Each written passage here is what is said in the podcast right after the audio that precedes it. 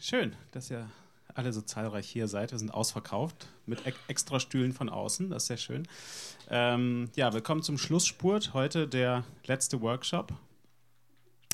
Ähm, das Thema äh, Solidarität als Marketingstrategie und äh, da wird uns gleich Anne Jung von Medico ähm, viel wertvolle Anregungen geben. Also sie hat so im Vorfeld gerade gesagt, das wird jetzt nicht wie in anderen Workshops so Best Case und Learnings und äh, dann schreibt ihr mit und nehmt irgendwie so ein paar Anträge mit und setzt manches davon um, manches vielleicht auch nicht, sondern das geht eher nochmal so wirklich ums Grundsätzliche, wie arbeiten NGOs und ähm, es geht einfach darum, da nochmal so ein paar Anregungen, so ein paar ganz grundsätzliche Anregungen mitzunehmen.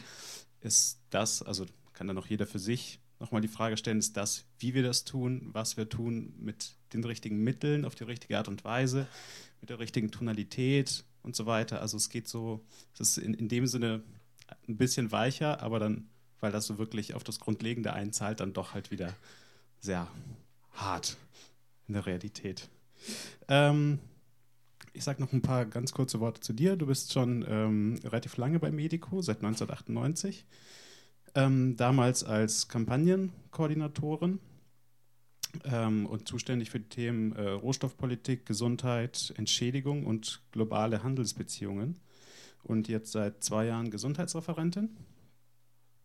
Und äh, in einem Interview hast du gesagt, dass du nach Träumen gefragt wurdest. Äh, Geld und Karriere sind es auf jeden Fall nicht. Vielleicht kannst du ja irgendwann dann vielleicht in der Diskussionsrunde verraten, was es dann stattdessen ist. Ähm, genau, und ich glaube, jetzt verrate ich auch gar nicht mehr so viel zum Thema, sondern lass dich einfach direkt reinspringen. Ja, vielen Dank für die nette äh, Begrüßung. Wir haben bei Medico nach der erfolgreichsten Kampagne, die wir jemals gestartet haben, der Kampagne zum Verbot von Landminen, die 1997 als Kampagne den Friedensnobelpreis erhalten hat, angefangen, uns mit den nicht beabsichtigten Folgen unserer eigenen Arbeit auseinanderzusetzen, sowohl im Campaigning, aber auch darüber hinaus und ähm, haben im vergangenen Jahr im Kontext des Kongresses Beyond Aid Fragezeichen uns auch angeschaut, wie das Thema Solidarität äh, im Kampagnenbereich immer mehr marktwirtschaftlichem Denken unterworfen wird. Und darüber möchte ich heute ein bisschen was mitteilen.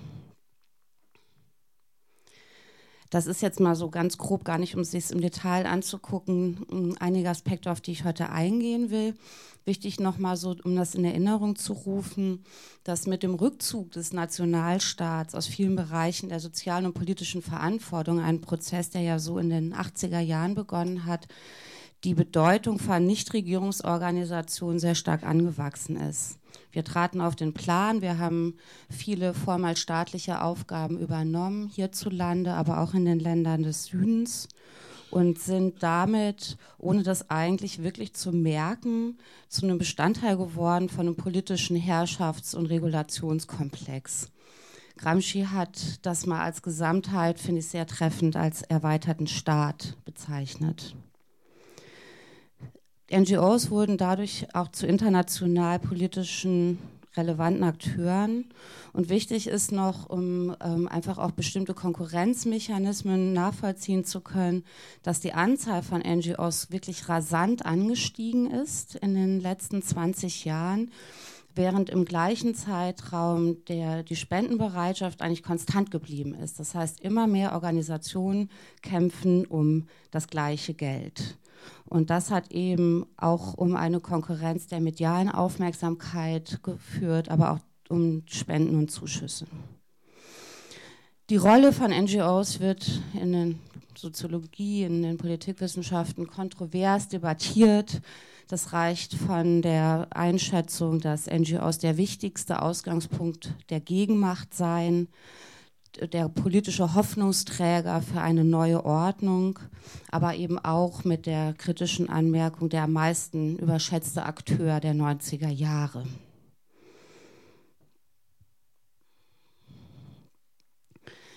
In diese Zeit, in der die NGOs so sprunghaft gewachsen sind, hat noch etwas anderes, äh, sehr Zentrales für heute stattgefunden dass nämlich ähm, die sehr konfrontative Ausrichtung von Wirtschaftsunternehmen aus den 70er Jahren sich gewandelt hat.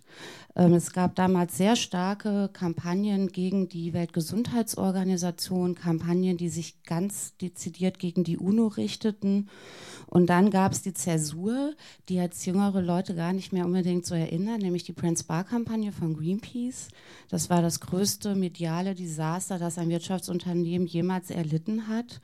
Und das hat tatsächlich zu einem grundlegenden Strategiewandel beigetragen ähm, man setzte halt in der Folgezeit sehr viel mehr auf Kooperation als auf Konf äh, Konfrontation und versuchte durch Maßnahmen von Social Sponsoring auf der einen Seite, aber auch von äh, vagen Selbstverpflichtungsabkommen, die viele, die in dem Bereich jetzt arbeiten, kennen werden, äh, das Image zu verändern.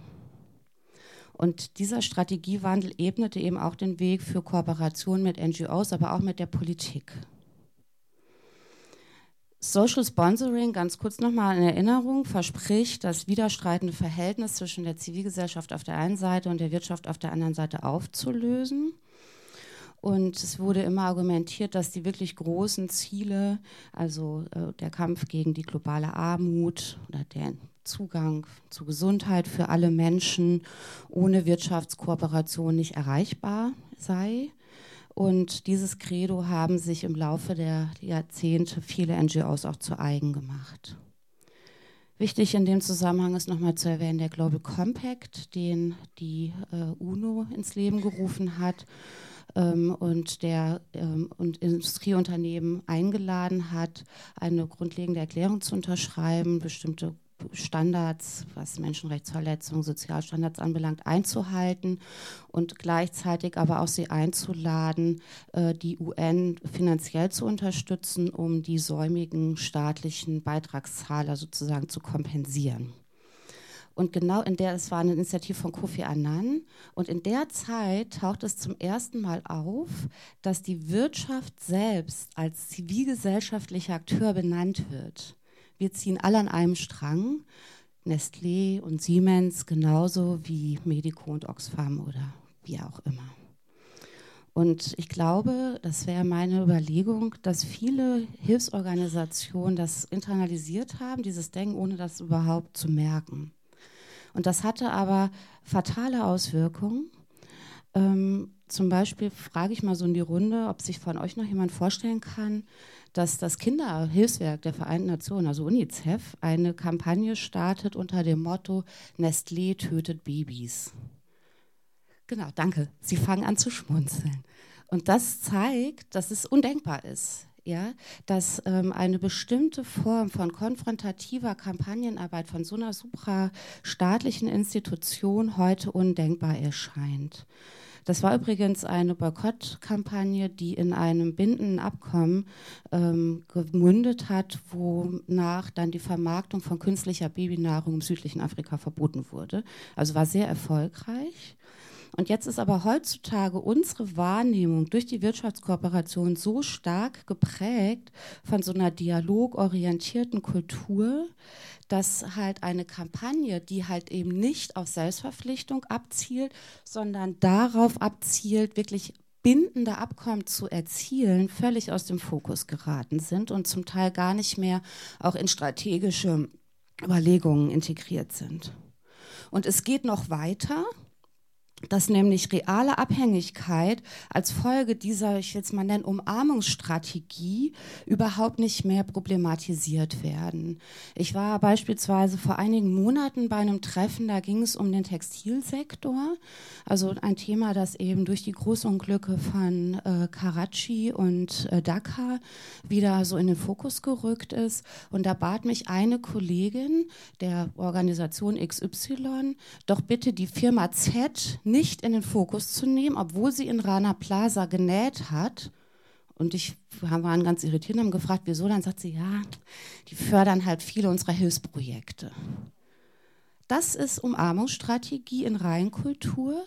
Und äh, ich bin der, der Ansicht, dass es innerhalb der NGOs kaum Räume gibt, wo wir so etwas mal problematisieren, auch öffentlich, auch auf Konferenzen, um uns Gedanken darüber zu machen, wie wir da eigentlich mal rauskommen könnten. Interessanterweise, äh, wenn man sich die Forschung anguckt, ist es so, dass seit der Verabschiedung des Global Compact keine einzige UN-Unterorganisation jemals mehr an einer unternehmenskritischen Kampagne aktiv beteiligt war. Und stattdessen ähm, es eine immer stärkere Dominanz geht in die Richtung, das individuelle Verhalten zu ändern. Ja? Dagegen spricht gar nichts. Man kann nicht Fairtrade aufwiegen gegen äh, Firmen agieren. Aber wenn das sozusagen das ersetzt, dann wird es ein Problem. Und das ist genau das, was passiert ist. Wir sollen uns auf uns selber richten. Und ähm, das führt ähm, so die Überlegung dazu, dass ähm, diejenigen, also die Ausgegrenzten, denen unsere Solidarität eigentlich gilt, zu unfreiwilligen Komplizen werden von so einer zivilwirtschaftlichen Kooperation, möchte ich es mal nennen. Wenn zum Beispiel eine Firma wie Volvic von jedem verkauften Kasten Wasser irgendeinen Betrag für sauberes Trinkwasser bereitstellt, um zu kaschieren, dass Nestlé gerade dabei ist, den, den Zugang zu Wasser zu privatisieren und damit ein Menschenrecht zu verletzen, und das wird über UNICEF abgewickelt, ja, dann ist es so, dass, ähm, dass äh, UNICEF unwillentlich, würde ich jetzt doch mal positiv unterstellen, dazu beiträgt, dass diese Bevölkerung in eine langanhaltende Abhängigkeit äh, äh, ge, äh, getrieben werden. Äh, Wolwig steht gut da, kann damit äh, Marketing machen und grundlegende Rechte werden verweigert. Das geht in eine Richtung, wo man sagen kann, Risikomanagement ersetzt den Kampf wirklich um globale Gerechtigkeit. Theoretiker wie Slava Žižek, die ja bekannt sind für ihre pumpigen öffentlichen Auftritt, ähm, äh, aber häufig sehr kluge Sachen sagen, wie ich finde, hat dazu gesagt, kritischer Konsum, der das so ersetzt, wie ich das versucht habe jetzt darzulegen, schafft den Kapitalismus nicht ab, er macht ihn stärker weil das etwas ist, was sozusagen integriert werden kann, wo halt reale äh, Machtverschiebungen kaschiert werden und äh, damit NGOs eine sehr problematische ähm, Position einnehmen. Jetzt äh, komme ich zum nächsten Schritt. In dieser Logik steht es zu befürchten, dass Solidarität selber immer mehr zur Ware wird. Das passiert einerseits durch die Entnennung von Verantwortlichkeiten. Das ist auch so eine Folge davon, dass man eben nicht mehr die Täter, häufig nicht mehr die Täter beim Namen nennt. Entschuldigung, das war zu schnell. Ähm, sondern indirekte Slogans findet. Ja, wer mit Nahrungsmitteln spekuliert, spekuliert mit Leben. So, das ist ein Slogan äh, der Kampagne. Das Thema Nahrungsmittelspekulation ganz zentral, aber es wird nicht benannt. Welche Firma ist das? Welche Gesetze ermöglichen Firmen erst überhaupt so zu handeln? Und das appelliert eben nicht mehr an gesetzliche Veränderungen, sondern nur noch an ein Gefühl. Auch eine äh, große, wichtige Kampagne wie Deine Stimme gegen Armut fragt in der Außenkommunikation nicht primär nach wirtschaftlichen oder politischen Ursachen für Armut in der Welt. Und sie äh, agiert so, dass sie sehr stark spricht über Zielgruppen, die Teil einer Gemeinschaft wären. Sie tragen Armbänder und gehen zu Popkonzerten und so weiter.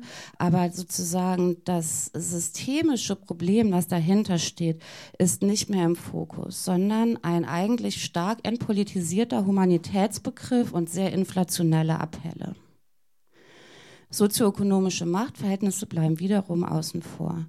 Und das ist halt genau diese Kombination. Es gibt eine Entnennung von Verantwortlichen, es gibt eine Entnennung auch der Betroffenen. Sie haben eben äh, häufig keine Gesichter mehr, keine Biografie, sondern sie sind so die Masse irgendwie der Opfer. Und dem gegenüber steht eine ganz große Namhaftigkeit und Sichtbarkeit der Wohltäterinnen.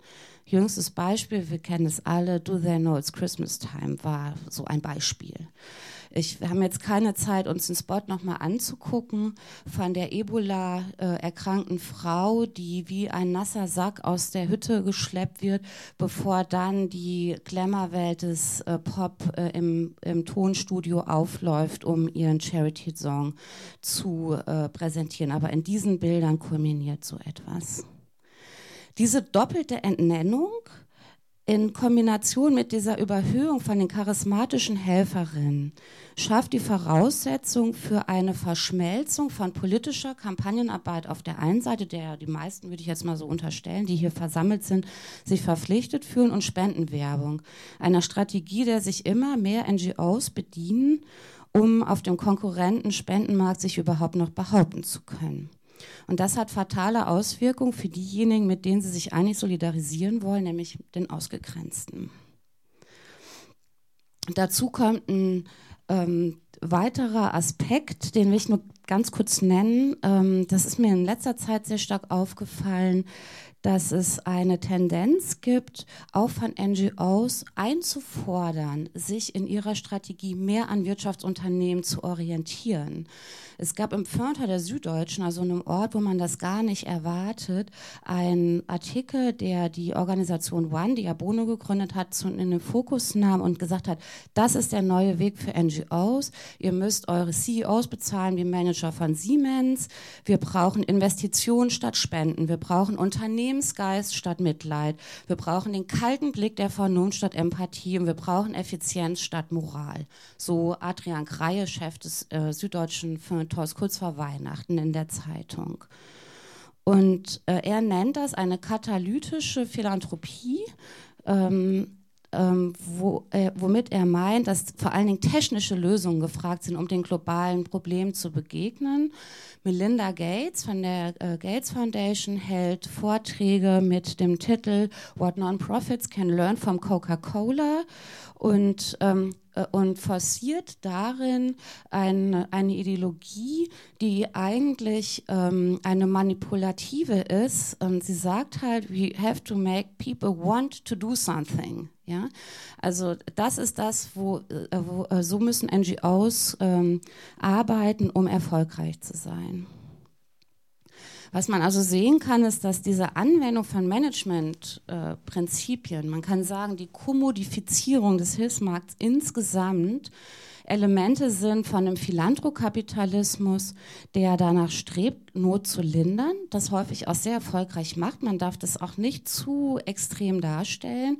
Wenn man sich anguckt, wie viele Kinder werden geimpft durch die Leistung der Gates Foundation und so weiter, das muss man ernst nehmen. Aber dennoch wird darin etwas manifestiert, nämlich ein Abhängigkeitsverhältnis, das nicht mehr überhaupt das im Fokus hat, dauerhaft solche Verhältnisse zu überwinden, sondern sie werden dadurch halt händelbar gemacht und, äh, und kanalisiert und NGOs sind Teil dessen.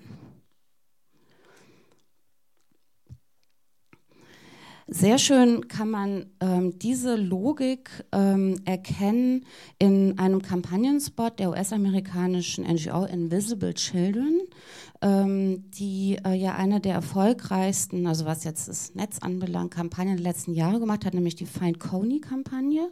Auf deren Inhalt möchte ich jetzt überhaupt gar nicht eingehen. Das interessiert mich hier nicht, sondern ähm, ich finde es interessant zu sehen, ähm, mit welchen Bildern so eine Kampagne arbeitet. Und das wollte ich jetzt mal ganz kurz darstellen. Also hier sieht man The Worst, wie es heißt, auch auf dem Plakat. Äh, man könnte jetzt wahrscheinlich noch Varoufakis hinten dranhängen. Also das sind so ne, die Feindbilder der heutigen Zeit. Coney, äh, äh, der äh, Chef der Lord Resistance Army in Uganda, schwerer äh, Verbrecher und Rekrutierer von äh, Kindersoldaten zusammen mit Osama bin Laden und Hitler. Und denen gegenüber steht dann das Gute an sich. Das ist einerseits NGO-Gründer Jason Russell. Das kann man aber beliebig, ja, man braucht 20 Sekunden, um sowas zu googeln. Man könnte auch Bill Gates nehmen, man kann Angelina Jolie nehmen, man kann Bono nehmen. Das ist die die Sichtbarkeit sozusagen der Wohltäter. Ähm, das sind die Widerparts von äh, dann in dem Fall Coney und anderen. Ähm, und den eigentlichen Opfern bleibt darin eben die schweigende Rolle, ja, Invisible Children, also es ist schon im Namen sozusagen äh, drin, äh, denen dann die Hilfe gelten soll. Und jetzt gehe ich mal hier ganz kurz raus und zeige euch das mal. Ich zeige euch nur mal eine Minute dieses Spots. Das ist jetzt der, also der letzte, den ich gefunden habe. And rehabilitation projects. we are aggressively pursuing the safe escape of every single child, woman, and abducted soldier. Our programs are proven to work, but the only way we can continue them is if you raise money for Zero LRA. Go to invisiblechildren.com and in two minutes you can set up your own fundraising page. Share it with your friends and family and ask them to help you reach your goal. Whether you raise $25 or $50,000, you can earn dozens of perks like bracelets, t shirts, totes, even an Invisible Children van. Some of the top perks include a seat at the 2014 Fourth Estate Summit or a backstage pass to our 10th anniversary benefit show. And anyone who raises $20,000 gets an all expense paid trip to Uganda.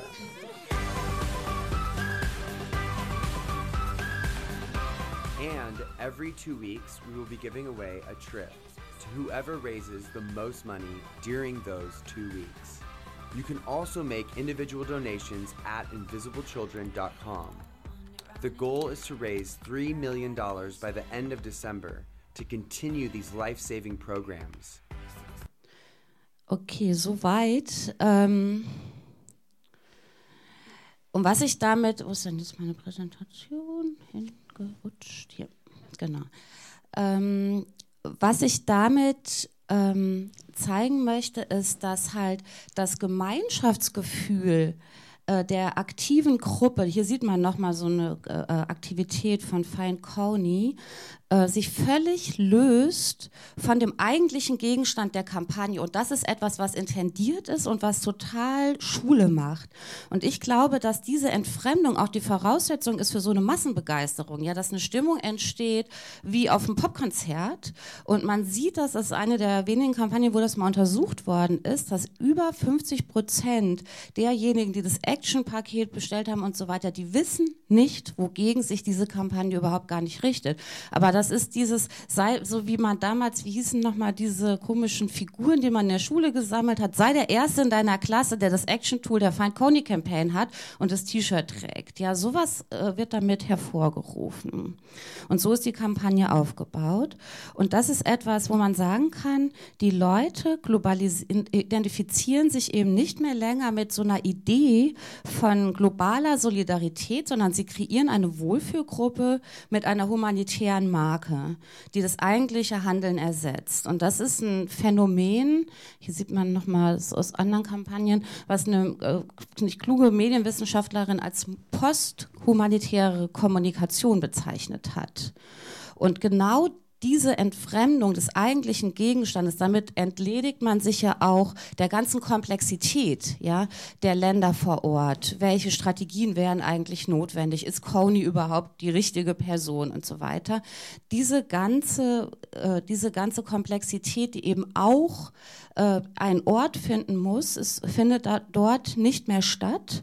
Und damit, mit dieser Entfremdung, die dadurch ähm, äh, entsteht, ist es wunderbar als Fundraising-Instrument sichtbar.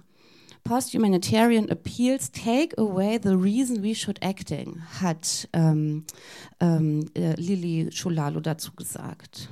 So. Wir haben also jetzt dann im Resultat ein, ähm, ne, ein sehr gut konsumierbares Produkt Solidarität und ähm, das ähm, funktioniert tatsächlich sehr gut, muss man sagen. Also das funktioniert als Fundraising-Tool ganz wunderbar. Ähm, aber es ist halt so, dass äh, man doch sehen kann, dass ähm, sich viele NGOs dadurch von dem eigentlichen Gegenstand ihrer Handlung entfremden. Und wenn man das jetzt sich anguckt, wie, äh, also was hat es jetzt zum Beispiel zu tun mit solchen sogenannten Klick-Kampagnen? Ja, das wäre jetzt langweilig zu sagen, ich finde irgendwie Campact und Avats und so weiter doof, weil das ist so entfremdet und individualisiert und so weiter. Das ist nicht mein Thema. Äh, ich glaube, diese Debatte, da sind wir auch, die haben wir etwas hinter uns gelassen. Aber es ist doch so, dass wenn Campbeck, jetzt das in einem Interview gelesen von, von ein paar Wochen, äh, sagt, wir machen Probeabstimmung, äh, zu welchen Themen wir unsere Kampagne machen, bei 5000 Leuten und wenn zu wenig Leute sich dafür begeistern, dann machen wir das nicht. Was bedeutet es eigentlich für eine Verschiebung von öffentlicher Wahrnehmung und für diejenigen, die unsere Solidarität unbedingt brauchen?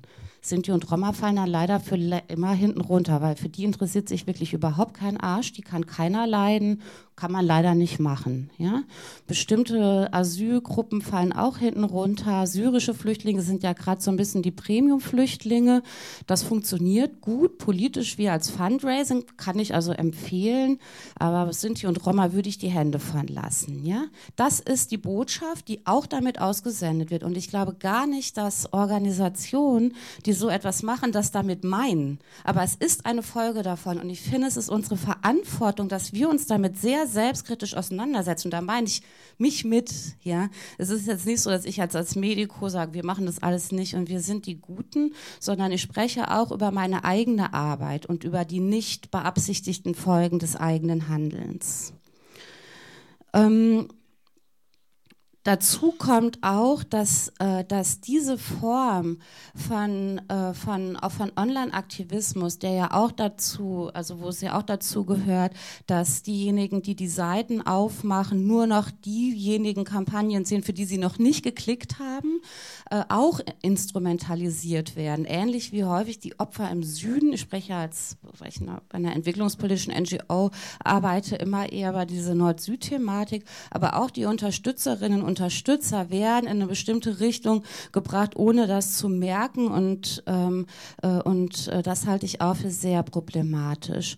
Und eine Folge, die das doch hat, was man doch in den letzten Jahren immer mehr sehen kann, ist, dass halt die Mobilisierung von Leuten, äh, die berühmte Zivilgesellschaft sozusagen zu mobilisieren, und zwar egal ob online, wirklich zu mobilisieren, egal ob online oder offline, immer mehr überhaupt aus dem Fokus gerät und es sehr viele so symbolische Reaktionen, äh, äh Aktionen gibt. Ja, man verkleidet sich irgendwie, stellt sich aus Brandenburger Tor, ruft, äh, ruft drei Presseagenturen an, macht ein Foto und geht wieder nach Hause und Schlimmstenfalls bezahlt man die Leute, die die Kostüme haben, auch noch 200 Euro am Tag, weil man gar keinen findet aus den eigenen Reihen, der sowas freiwillig tut. Ja? Und äh, das ist so, dass ich glaube, dass langfristig wir als Hilfsorganisation unsere eigene Legitimität verlieren, wenn wir auf so eine Form von Mobilisierung und auch Partizipation dauerhaft verzichten. Und ich glaube, dass so etwas wie eine erfolgreiche Lobbyarbeit nur funktioniert in dieser Kombination Information, weil man sich sonst irgendwann fragt, wo, für wen spricht diese Person eigentlich? Was ermächtigt diese Person überhaupt, dieses Thema äh, in den Mittelpunkt zu rücken? Und ich finde halt, jetzt mal so ein uralt Thema nochmal hier aufzugreifen, dass es doch Online-Kampagnen gibt, die das äh, völlig anders gemacht haben und, ähm, und zwar schon bevor es das Wort Web 2.0 überhaupt gegeben hat.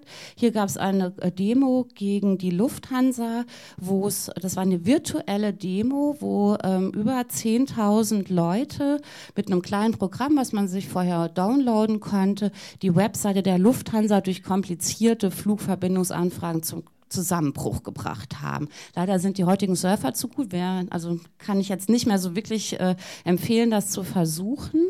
Und das war aber immer kombiniert mit einer ganz klugen Offline-Strategie, mit Protestaktionen an den Flughäfen, mit Aufklärungsarbeit für die Piloten und äh, Stewardessen und Stewards und so weiter und einer wirklich auch auf Augenhöhe stattfindenden Solidarisierung mit den Flüchtlingen. Und das wäre was, was ich doch, wo ich finde, so etwas ist, was anderes als solche eben symbolischen Protestaktionen. Hier war es eine Aktion vor der Frankfurter Börse. Am Wochenende kommt kein Arsch an diesem Platz vorbei übrigens. Ja, so ein, so ein Platz hinter der Einkaufszone, äh, sehr teuer gewesen und äh, hat eben nichts anderes als ein Bild geschaffen. Das ist, finde ich, die Form der Spektakelpolitik, die auf Dauer einfach ins Leere läuft. So. Dann komme ich zum Schluss. Ähm, die Frage ist, was macht man denn jetzt damit? Ja, und ich finde jetzt, sagte vorhin ein Kollege zu mir, Rudi Dutschke hat gesagt, man darf auch mal Fragen stellen, ohne auf alles eine Antwort zu haben. Äh, und ich denke, ein wichtiger Schritt ist erstmal darüber überhaupt mal eine öffentliche Debatte zu beginnen. Ja, über die Konkurrenzen äh, im dritten Sektor, auch über ähm, äh, die Zwänge, denen wir ausgesetzt sind, ganz zweifelsohne, aus denen wir gar nicht rauskommen. Und ähm, ähm, äh, und äh, darüber hinausgehend finde ich es doch sehr wichtig, ähm, einen Schritt weiter zu gehen, nämlich um eben dieses Ziel wieder erreichen zu können, dass wir wirklich glaubwürdig als ein zentraler Akteur von Gegenmacht auch wahrgenommen werden, dass wir anfangen, zu, wenigstens den Versuch zu machen, die Bereiche Fundraising und politische Öffentlichkeitsarbeit erstmal zu trennen und zu sagen, das ist nicht das Gleiche. Wir verteidigen das, eine politische Öffentlichkeitsarbeit zu machen ähm, und verschaffen uns durch andere Maßnahmen die Freiräume, dieses hohe Gut zu erhalten, äh, um eben damit auch überhaupt ein Agenda-Setting betreiben zu können. Und ich glaube, dass es auch notwendig ist, jetzt äh, auch so eine sozusagen so eine Postwachstumsdebatte, ja, die ja im ökologischen Bereich ganz präsent ist, auch für unsere eigene Arbeit zu beginnen, ja, und zu sagen, wie können wir uns konsolidieren, indem wir uns auch stärken als äh, in einer Kooperation zwischen den NGOs. Äh, wir müssen nicht jeden Trend mitmachen. Wir müssen gar nicht immer größer werden, weil wir werden niemals so stark und so mächtig sein wie Nestlé und das sollten wir auch gar nicht versuchen, weil unsere Strategien müssen andere sein, müssen subversiver sein, müssen Solidarität wirklich in den Fokus nehmen und ähm, und damit sozusagen auch beizutragen zu einer Repolitisierung des politischen Raumes. Das ist eigentlich das, wofür ich plädieren möchte. Ähm, und äh, gerade in einer Zeit, wo man immer mehr sieht, dass die Ausgegrenzten in so einer kapitalistischen Logik als absolut überflüssig betrachtet werden, ist es unsere Aufgabe, die zurück in das politische Geschehen zu holen und sie nicht zu Objekten von irgendwelchen Wohltätigkeitsstrategien werden zu lassen.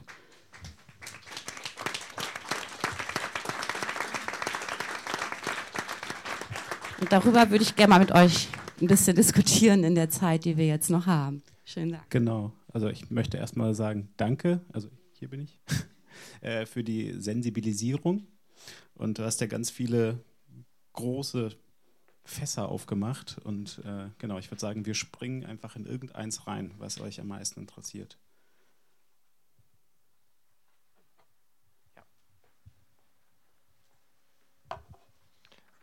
Ähm, eure Arbeit schätze ich ja sehr, aber jetzt mal die Frage, wenn Nestlé euch 100.000 Euro oder eine Million geben würde, würdet ihr sie nehmen unter irgendwelchen Vorbehalten zum Beispiel auch? Ich würde, ich würde ein bisschen sammeln vielleicht, also wenn es zumindest wenn es noch mehr Fragen gibt außer der einen. Ich schreibe ein bisschen mit, ich werde nicht. Hallo. Ähm, du meintest ja schon, dass du eigentlich nicht wirklich einen Gegenvorschlag hast, sondern eher so eine Debatte anstoßen willst über die Tatsache, dass es ähm, Corporate-Interessen auch gibt und Wettbewerbsverhältnisse im Bereich, im dritten Sektor.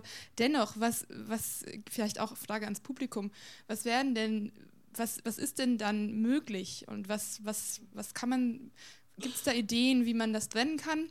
Weil aus der anderen Sicht, sehe ich halt oft, dass sich die Kommunikationsabteilungen in den NGOs immer so als die Gutmenschen darstellen und die Fundraiser dann immer die Bösen sind, weil die ja Marketing-Tools anbieten und, an, und nutzen und die Zusammenarbeit manchmal sehr, sehr schwierig ist und das sehr schade ist, weil ich denke, sowohl die Kommunikationsmenschen was von den Fundraisern lernen könnten, als auch umgekehrt. Und ähm, vielleicht gibt es da irgendwelche Lösungsideen, allgemein auch Publikum, nicht nur Referentin. Okay, ich glaube, eine Frage nehmen wir noch mit und dann geht es ans Abarbeiten. Also ich, ähm, mir leuchtet das alles ein und ich finde es auch ganz toll, dass hier sensibilisiert wird. Andererseits äh, bin ich auch ein großer Fan davon, dass sich Dinge, die sich auf eine bestimmte Art und Weise entwickeln, auch oft aus einem guten Grund so entwickeln. Und ähm, gerade das Thema Aufmerksamkeitsökonomie bei jungen Menschen und sowas, äh, äh damit müssen sich NGOs auseinandersetzen. Die müssen sich äh, äh, angucken, wie kriegt man überhaupt noch das Interesse von irgendwem? Wie kriegt man ihn dazu, sich einen Text äh, durchzulesen, sich ein unbequemes Thema anzugucken? Und äh, ich glaube, da gibt es keine reine Lehre. Okay, Anne? Also ich meine, mal abgesehen davon, dass ich in einer äh, komfortablen Position bin, weil Nestlé uns niemals Geld anbieten würde äh, und das jetzt ganz großspurig sagen kann, ist es so, dass wir doch häufig, ähm, gerade in der Landminenkampagne, Angebote hatten von Firmen, die ähm, ähm, Technologien für Entminung entwickeln und die aber gleichzeitig auch für die Rüstungsindustrie arbeiten. Und damit hätten wir 20 Jahre Entminungsarbeit finanzieren können. Und das haben wir tatsächlich abgelehnt. Ähm, aber Medico ist eben nicht 100% spendenfinanziert. Wir bekommen genauso Gelder vom BMZ, auch vom Auswärtigen Amt, von der EU und so weiter. Und wir haben aber doch bei vielen Geldern das immer so durchgerechnet, um zu gucken, wenn wir, wenn das wegfällt, weil wir zu kritisch sind, riskieren wir damit die Existenz von Medico und machen uns damit dann abhängig. Das war vor allen Dingen bei der Minenräume in Afghanistan so. Das war eines der größten drittfinanzierten Projekte und wir haben uns ja sehr, sehr kritisch mit dem Afghanistan-Konflikt auseinandergesetzt und auch die Bundesregierung da massiv kritisiert. Und sie haben uns auch oft gedroht, das Geld zu streichen. Das waren wirklich Millionen. Aber wir, wussten, wir können das riskieren. Das wird Medico nicht den Kopf kosten. Und so nach, also das ist aber etwas, was richtig als Strategie auch besprochen wird. Ja, und ähm, wir in den letzten, jetzt zumindest in den letzten 15 Jahren, seit ich das mitbekommen habe, äh, Firmenkooperationen nicht äh, eingegangen sind. Ja, die Frage so, was ist möglich? Was macht man denn jetzt eigentlich damit? Also ich finde es auf unterschiedlichen Ebenen durchaus Handlungsalternativen ähm, aufschreien. Äh, äh, auch nochmal aus dem Beispiel aus dem Textilbereich. Man kann einfach sagen, das Konzept Selbstverpflichtungsstrategie ist gescheitert. Wir haben uns das jetzt 20 Jahre lang angeguckt. Es gibt keine substanziellen Veränderungen, die damit einhergehen. Es gibt die ganze Kritik, Bluewashing, Whitewashing, was auch immer, die damit äh, verbunden war. Und ich finde, dass es jetzt Zeit ist zu sagen, das ist jetzt vorbei. Ja, da machen wir nicht mehr mit, an solchen Gesprächen beteiligen wir uns nicht mehr. Wir fordern, die Politik wieder zurück in die Verantwortung zu nehmen, die nämlich das überhaupt erst ermöglicht, dass die Unternehmen sich in so einer Weise äh, verhalten. Das ist eigentlich bei vielen, das war vor fünf Jahren, war das noch echt schwierig, sowas überhaupt zu problematisieren. Heute nicken viele und sagen, genau, man sieht es einfach, es ist gescheitert. Dennoch ist es so, es macht so flupp. Äh, ähm, Herr Müller macht nach Rana Plaza Casa das Textilbündnis auf, also ein Konzept für Selbstverpflichtungen. Alle sitzen da wieder mit am Tisch. Ja? Und sich dem zu verweigern, das können wir, weil wir haben Macht. Und wir können sagen, da machen wir nicht mit. Und ich habe das selber erlebt bei dem Kimberley-Prozess zur Zertifizierung von Konfliktdiamanten, ein Scheißabkommen, was nur dazu beigetragen hat, dass das Thema, alle sagen, wir es ist doch gelöst, Problem gelöst, Kimberley-Prozess. So, das nächste Thema kann kommen. Äh, mit solchen Selbstverpflichtungsabkommen verschwindet ein Thema aus der öffentlichen Wahrnehmung und, ein, und die Nachbesserungen in einem Wischiwaschi-Abkommen sind nicht kampagnenfähig. Und damit haben wir uns total geschwächt, indem wir da zugestimmt haben, statt zu sagen, wir lehnen das ab, wir gehen da nicht rein in diesen Prozess. Das wäre zum Beispiel eine Sache, die ich sehr wichtig fände und die auch die Betroffenen ähm, häufig sehr viel besser repräsentieren würde als auf so eine Art, sich sozusagen so einer scheinbaren Macht hinzugeben.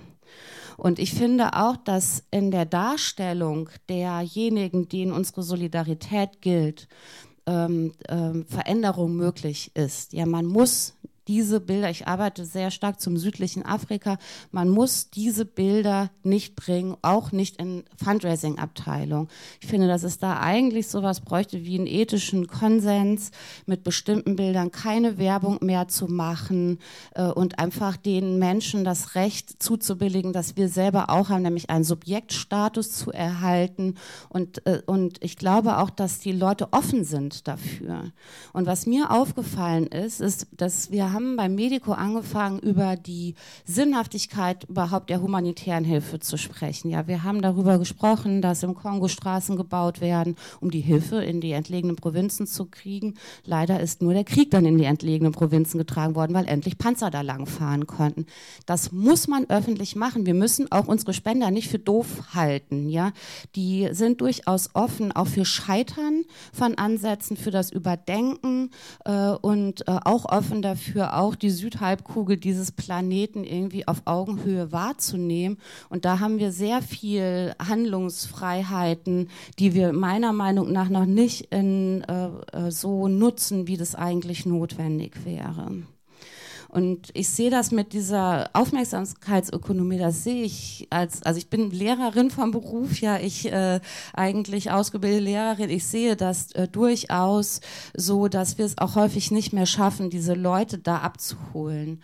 Ähm, aber auch hier würde ich sagen, da geht es nicht darum, sozusagen äh, manipulative Strategien zu beginnen oder eben äh, all das weiterzuführen, was sich jetzt in den letzten Jahren so etabliert hat, sondern tatsächlich ähm, dann äh, äh eine Ansprache zu finden, mit der man auch komplexe Inhalte vermitteln kann, was ich für durchaus möglich halte. Ja? Und auch die Jugendlichen selber haben äh, häufig ein sehr kritisches Bild von Hilfsorganisationen, weil sie sagen, so glatt und perfekt diese Art von Wohltätigkeit halt ihnen vermittelt wird, so ist das nicht. Ja?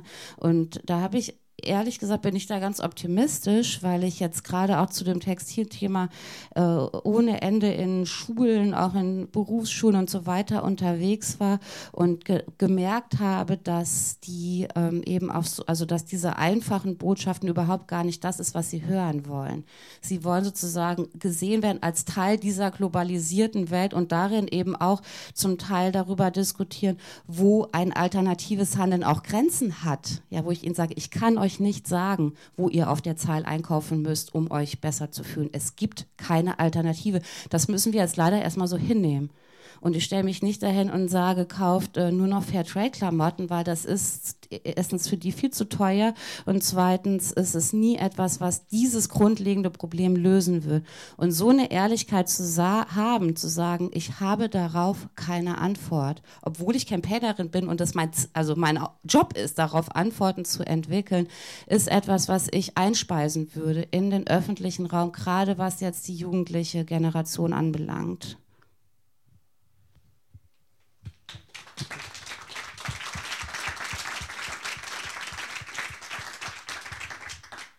Vielen Dank.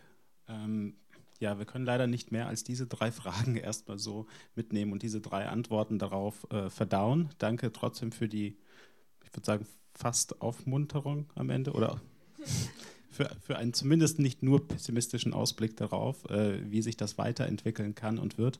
Ähm, Genau. Ähm, ich weiß nicht, ob du morgen noch da bist und dieses riesige Thema hier vielleicht nochmal äh, ähm, zwischen Kaffee und Kuchen irgendwie nochmal zumindest irgendwie ansatzweise zu vertiefen. Ähm, das wird auch mitgeschnitten, genau. Die werden auf Script hochgeladen, genau. Ja.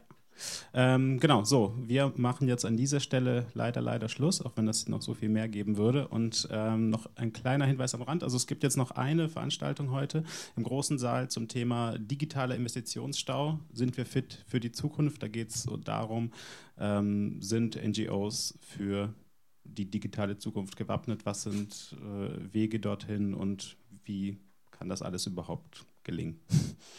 Dankeschön.